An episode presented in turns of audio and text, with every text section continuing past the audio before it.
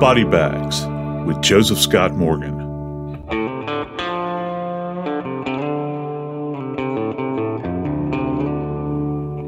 There's a well worn adage that talks about death by a thousand cuts. It implies that it's slow and it's painful, something that no one would ever want to endure. For years, I handled cases involving sharp instruments. I have to say that in all of my years as a death investigator, I don't believe I've ever encountered a case involving this many stab wounds and so many unanswered questions. I'm talking about 20, not a thousand, but 20 cuts. The case of Ellen Greenberg. I'm Joseph Scott Morgan, and this is Body Bags. Today I'm joined by my friend Jackie Howard, who's the executive producer of Crime Stories with Nancy Grace. Jackie, why don't you tell us about this case? Joe Ellen Greenberg was a bride to be. She had just sent out the save to dates for her upcoming wedding. By all accounts, she was excited about this wedding. Her fiance and live in boyfriend went to the gym in their apartment complex. He came back up and found the door locked. At that time, he began beating on the door, calling, texting, but Ellen did not answer. He tried to get into the door. The fiance finally manages to break the door down. And I'm sure most people are thinking, why didn't he just use a key? The door had a lock on it, like you have at an hotel that has a bar that swings across the opening of the door to make it impossible to open the door from the outside, even if you have a key. So he's trying to get in. Ellen does not answer. He finally manages to break the door down. Once he gets inside, he finds Ellen Greenberg on the floor. She has been stabbed multiple times, 20, as you said, and the knife is still embedded in her chest. 911 was called, service personnel come, and as the determination of what happened to Ellen Greenberg is made, and it's determined to be a suicide. You know, Jackie, we're we're talking about a young woman, healthy, fit woman. She's a school teacher. Has got her entire life ahead of her. Uh, seemingly, she's enjoying life. Like you'd mentioned, she's excited about her upcoming nuptials. You know, she's taking the time to send out save the date cards.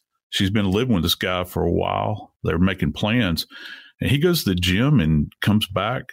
And after he breaks the door down, he finds her on the floor suffering from this many wounds.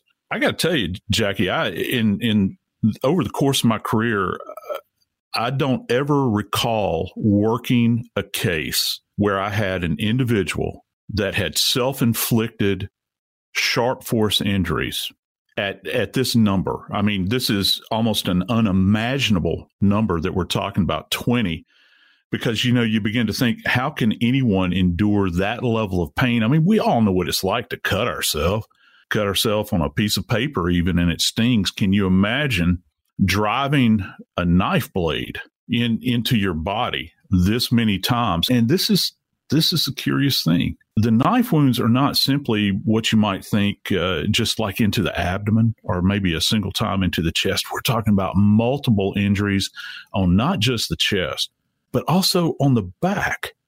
Now, how, how does that work? I, am trying to understand this.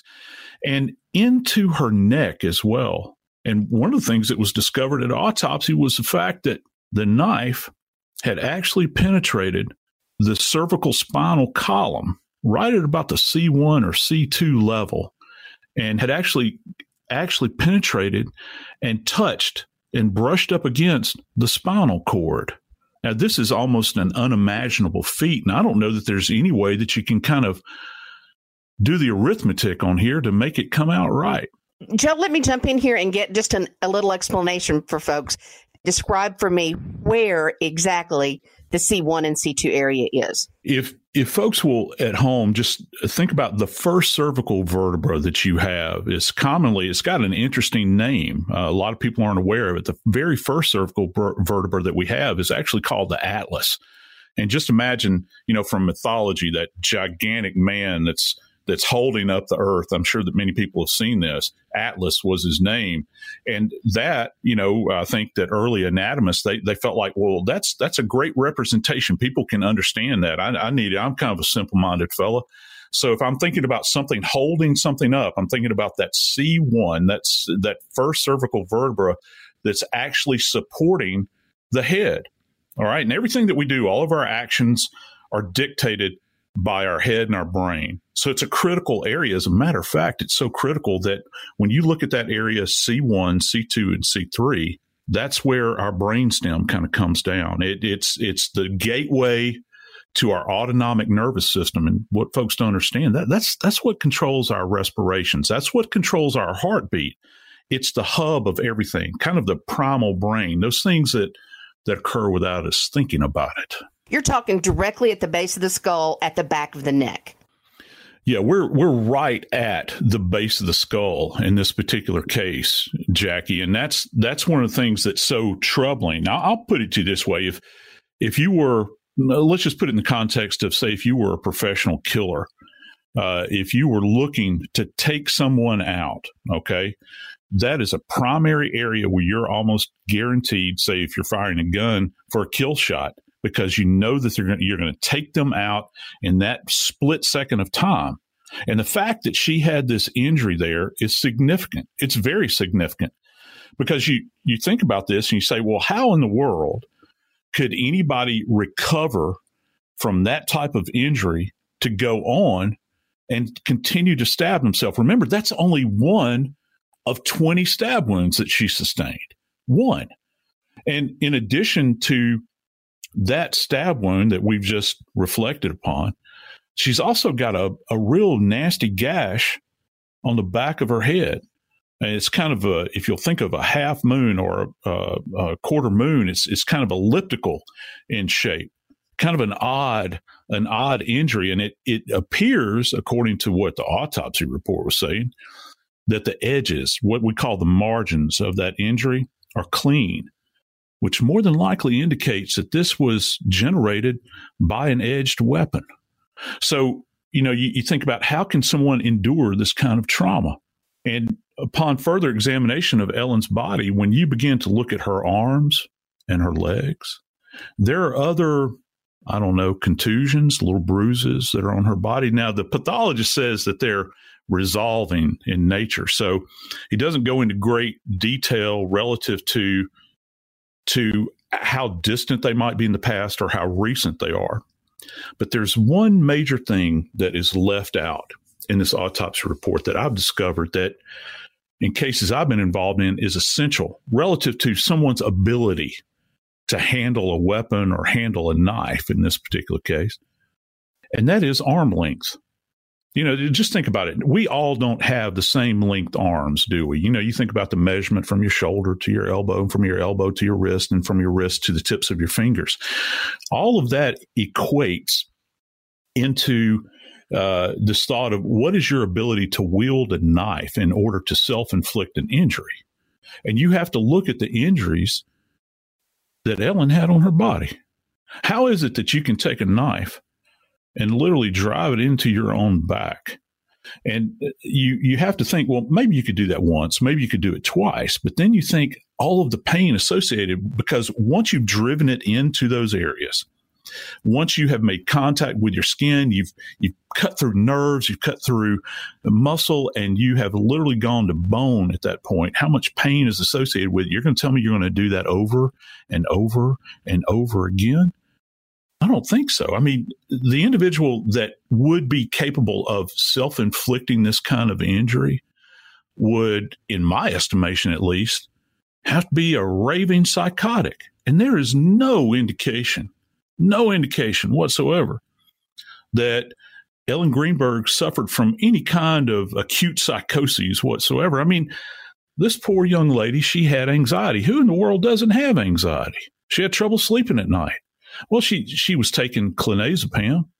Uh, do you realize how many people in our population take clonazepam? And there is no association between clonazepam and psychotic behavior that I've been able to find in the literature.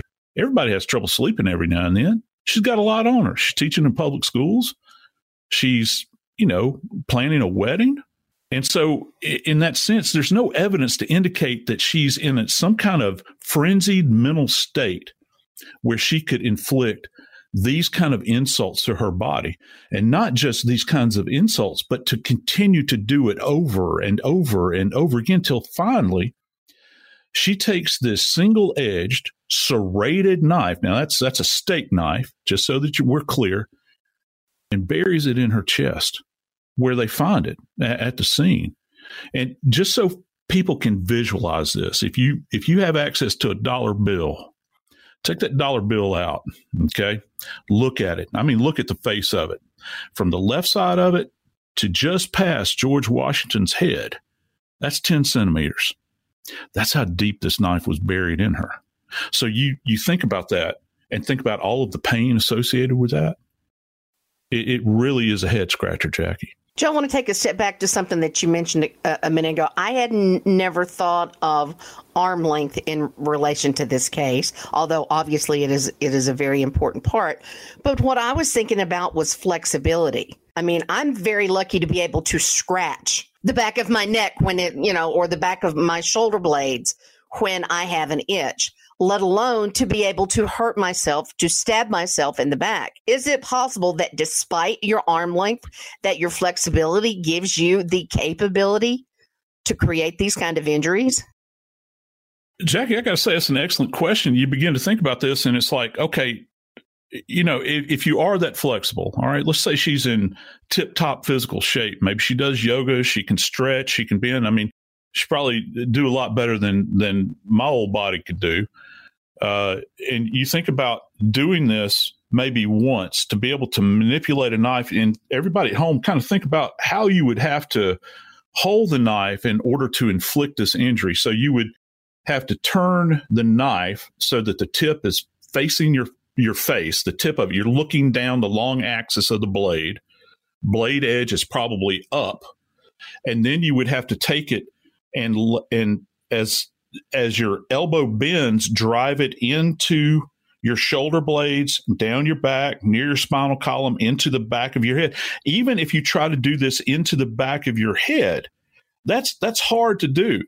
You would have to be tremendously flexible. And the one thing that that folks might not understand or grasp, all the while that you're doing this, every time you make another little cut, another little nick in your body, your pain center is screaming, screaming over and over again.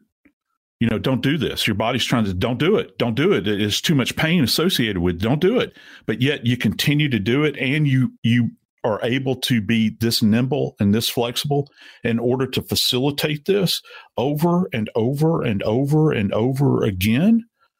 It's absolutely mind blowing. That's why uh, myself and a lot of other colleagues of mine that have taken a look at this case that are forensics folks, we we don't understand how how how plausible this could be that someone could actually do this and self-inflict these insults to their body. But you know, there, there's really no clear answers to this case. One of the fascinating things is this when the autopsy was completed, it was determined that she had stabbed herself, according to the ME, in several vital areas. I mean, areas in her body that would absolutely lead lead to death. Uh, she's got uh, both sides of her chest cavity and her lungs are filled with blood. Okay, so that means that somewhere along the way, her ability to respire has been compromised. So her chest cavity is filling up with blood. And that's compromising the lungs' ability to inhalate and exhalate. Also, interestingly enough, in your in your heart, your heart actually sits in a little sac that's called pericardium, pericardial sac. That's been nicked. Well, not only has it been nicked, the aorta has been nicked, uh, and that's the major vessel that comes off of the heart that supplies that supplies the rest of the body with oxygenated blood. That pericardial sac around the heart, it's becoming engrossed with blood as well. So the heart is laboring to beat all of this time. Not to mention, you've got this spinal insult that has taken place with the knife. And all the while, you're telling me that even though she is this physically compromised, she's still capable of carrying out these self-inflicted insults to her body. I just I can't see it happening. I don't understand how it's even possible.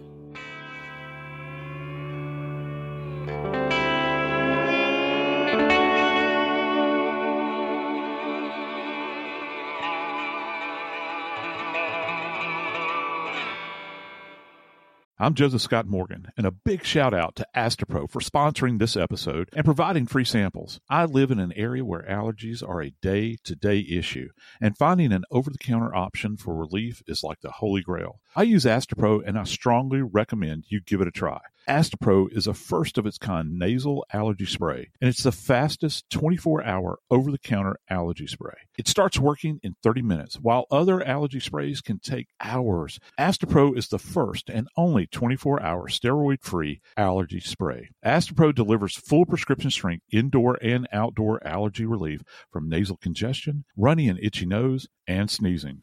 Get fast acting nasal allergy symptom relief with Astepro. Go to asteproallergy.com for a discount so you can Astepro and go today. A S T E P R O allergy.com. Astepro and Go. Use as directed for relief of nasal congestion, runny nose, sneezing, and itchy nose due to allergies.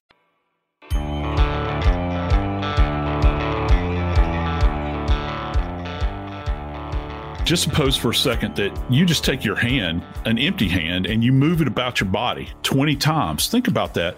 That requires a certain amount of energy in order to facilitate this. You begin to think about this poor young woman, Ellen Greenberg. She's holding a knife in her hand, a serrated edged knife nonetheless. And what they're trying to tell us is that as she's holding this knife, she is inflicting all of these injuries to her body compromising her lungs, her heart, and potentially her brain. And yet she's able to keep up this pace with a lack of oxygenated blood. Remember what the pathologist is saying in the autopsy report is that steadily her her chest cavity, her chest cavity on both sides is filling up with blood. Her pericardium, which actually encases the heart, is filling up with blood. They even make note of a superficial subarachnoid hemorrhage in her brain which is putting pressure on her brain all the while. And, and they expect us to believe that she could facilitate inflicting all of these injuries upon herself while all the while just so slowly depriving herself of much needed oxygenated blood. I got to tell you, I'm just not buying it. I don't see how it's physically possible for her to have done this in her apartment, there all alone. How is this possible that she could have done it? And you know what? It's not like she wandered over the entire apartment while she's doing it. Everything that occurred appears to have occurred in one spot, and that's in her kitchen. Joe, let's talk about the forensics itself. We've talked about the body and the wounds that she had, but let's talk about the forensics of the room itself. We know that the door was broken. Uh, we know that um, Ellen was found with the knife still in her body. She was found in a seated position, which I think most people find odd. What strikes you about this scene? I think the fact that she is seated in an upright position, it almost seems unnatural, doesn't it? Uh, and and the fact that this boyfriend that discovered her he would have made note of that at that time that she was in this position with a knife in her chest and didn't lay her to the floor. You know, they, they gave him a directive to start CPR on her, but he's saying she's got a knife in her chest. Can you imagine this? And it should, it was probably a horror show in this environment. There's probably blood all over the floor. It's all over her, obviously. It's going to be on her hands. And this knife, I've actually seen the pictures of the knife. The blood is just encrusted around the handle of the knife as well as on the surface of the blade as well. They had to remove it at autopsy. So you begin to think about this. It seems almost unnatural. But one of the really curious things about this, Jackie, is that we know that gravity is a constant force in the universe. It uh, impacts our bodies everywhere we go. One of the interesting things that was noted about Ellen's body is that she actually had a streak of blood that was coming out of her ear that get this was traveling from front to back so that if if it it's it would violate the laws of nature. It's almost as if she had sustained an injury while laying back. The blood came out of her ear and dripped down to the floor and then she sat up and left this bloodstained uh, mark on her ear, and that's that's just not possible. It almost implies that some way, in some way, her body may have been manipulated, and that's why it's so key that when they arrived at the scene, what exactly did they find relative to her body and the remainder of the scene? You know, what how long had she been down? Because the timeline here is crucial. What to what degree had postmortem changes begin to take place in Ellen's body? What was the temperature of her body when uh, the investigators first got there? Uh, was she in rigor mortis? Because that takes a very specific amount of time to set in. Did she have livor mortis where blood had settled? Remember, she was in a seated position. All right. So that would indicate that if she had livor mortis in her body, that is the settling of blood where the, cha- the, the skin actually changes color because of congestion, dependent congestion, we call it, it would have settled to the backs of her legs and her buttocks would have been touching the floor. And so you would, ha- it would be really, really purple, livaceous, as they call it. So I'd be very interested to know was there any livor mortis on her shoulder blades or on her lower back that would indicate that at some point in time she'd been laying on her back. So all of this is key. It just doesn't necessarily marry up. Joe, let's talk a little bit mm-hmm. more about the room itself. The door was locked. There was one way in or out. Ellen did not live on the ground floor, so there was a very small balcony, but it was not like a balcony that you would go outside and sit and, you know, hang out with friends and talk or have dinner. It's a very small balcony. There's only one way in or out of this room, and the door is locked. Jackie, that's a good point. I've always imagined this this uh, this apartment to look somewhat like uh, uh, maybe an extended stay suite uh, that you would find out on the road in a hotel. And the one thing it has in common is one of these interior swing locks. And I'm sure that many people that are listening have had access to these. You know, it, it's got the one little bar that's attached to the door itself, and then it's got this kind of gate that swings over that one little bar. And if you try to open the door, uh, even after the the deadbolt is off and you kind of swing that that little bar catches on that handle on that on that swing and it prevents it from opening any further that was physically in place according to the boyfriend when he came to enter the apartment. As a matter of fact he reports uh, getting rather upset with her he's texting her you know he's saying look don't you know don't be playing around or whatever it was that he had stated. Let me in let me in i don't know what's going on. And of course he eventually had to force his way into the apartment. How is this possible with the swing lock uh, that this would have been in place? He could not have gotten in. And we've got a woman that is essentially seated in the kitchen that has sustained 20 stab wounds, but to my account, it would seem that it's not possible for to for her to have self inflicted these wounds, Jackie. I just don't see how that's plausible.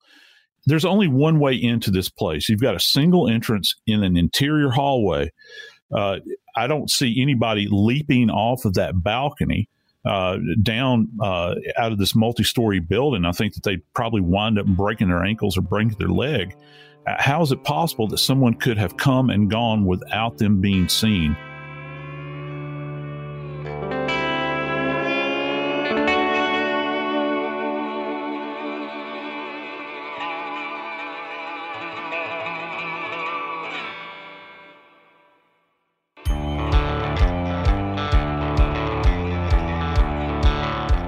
Jackie, I don't know that there's necessarily any clear answers uh, in the in the case involving Ellen Greenberg's death, but I can tell you this: I know there's somebody out there that does want want answers, and that's her mom and dad. Because for ten years now, they've been searching for someone to tell them definitively what happened on that day that their daughter passed away. Joe, you're absolutely right. The uh, Greenbergs have been fighting for a very long time now to get this ruling of suicide changed. They have been to court, they have filed motions, they have done depositions, and we know that in those depositions there were some things brought up that that really raises questions about whether this finding is accurate.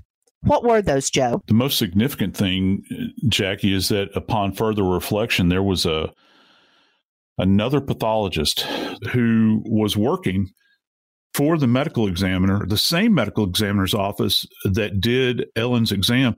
This is just going to blow you away. Remember that that injury that we talked about that was involving the C1, C2, and C3 uh, cervical spine?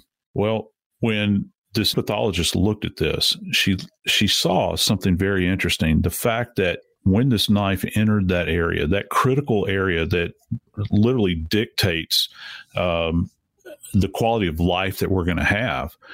During the course of a deposition, she revealed that it was her opinion that this insult, this injury that Ellen sustained to the back of her neck, to her spinal column, she stated that there was no hemorrhage. There was no hemorrhage in that specific area. And you have to factor that with this the head and the neck are arguably the most vascular areas in our body and what that means is is that there is more blood supply probably going to that area of the human body because the brain requires so much oxygen so you're going to tell me that you're going to insert a knife into this area and there is no significant hemorrhage surrounding the spinal column well the thing that she came up with this other pathologist that did this examination was that yeah, she got stabbed in that area, but because there was no hemorrhage,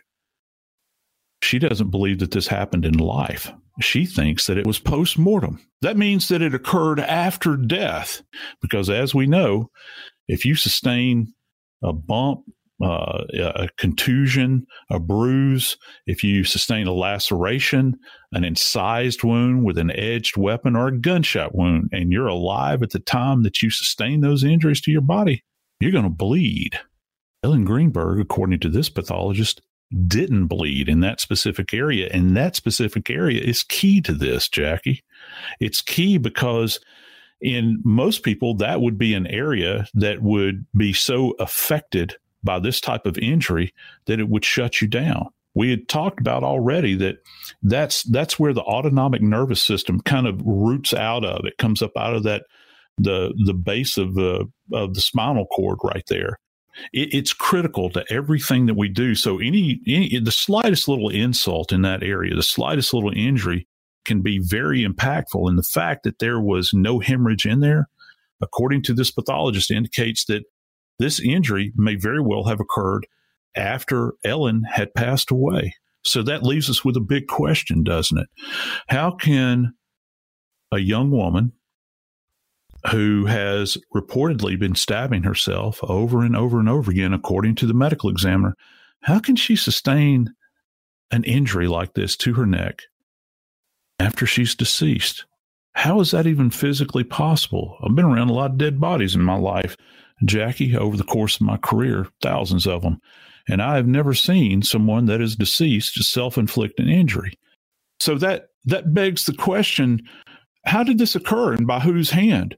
And so that's that's the kind of question that the family has asked, and that's the kind of question that the family deserves an answer to.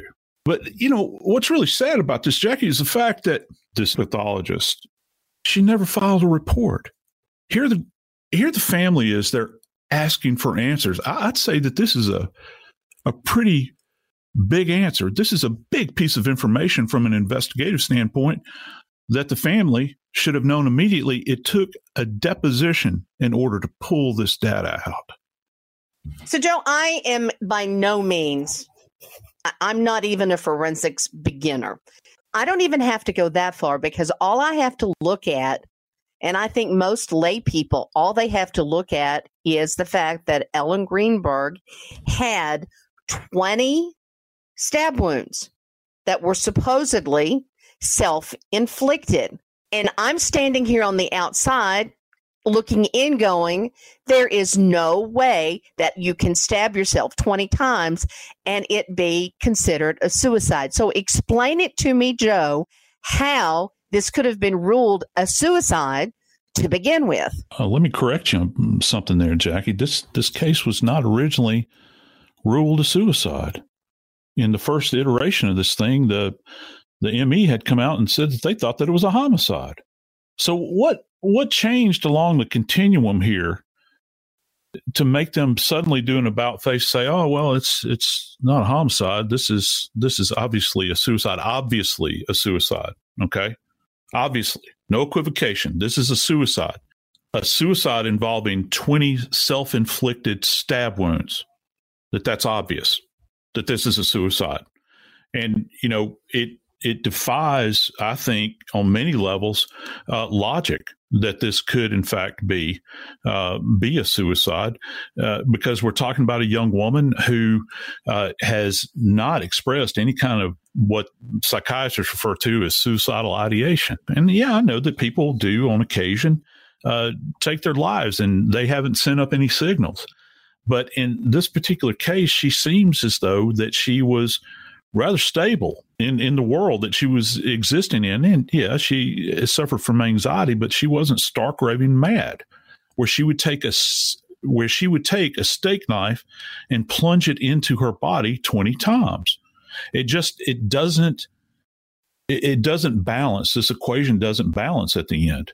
What's so striking about this case is that not only was she in a locked apartment and the boyfriend had to make his way through this gate lock on the door and that she had blood streaming out of her ear that's consistent with her laying on her back and that she has taken a steak knife and plunged it into her body 20 times and then to boot leaves the knife embedded in her own chest.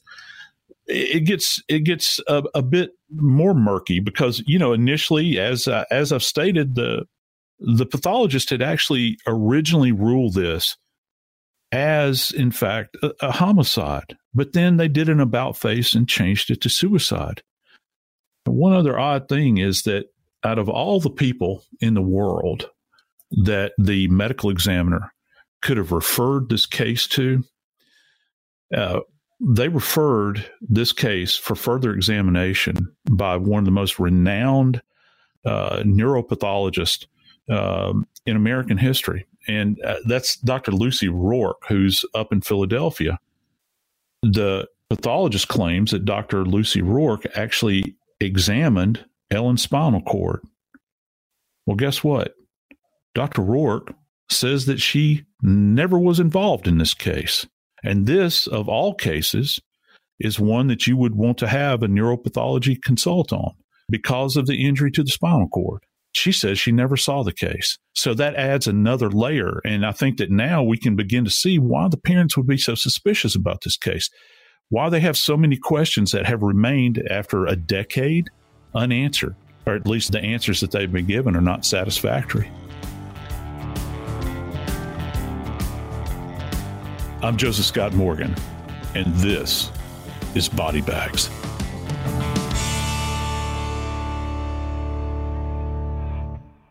This show is sponsored by BetterHelp. It's a simple truth. No matter who you are, mental health challenges can affect you, and how you manage them can make all the difference. That's why everyone should have access to mental health support that meets them where they are and helps them get through. BetterHelp provides online therapy on your schedule. It's flexible, simple to use, and more affordable than in person therapy. Connect with a licensed therapist selected just for you. Learn more at betterhelp.com. That's better, P.com.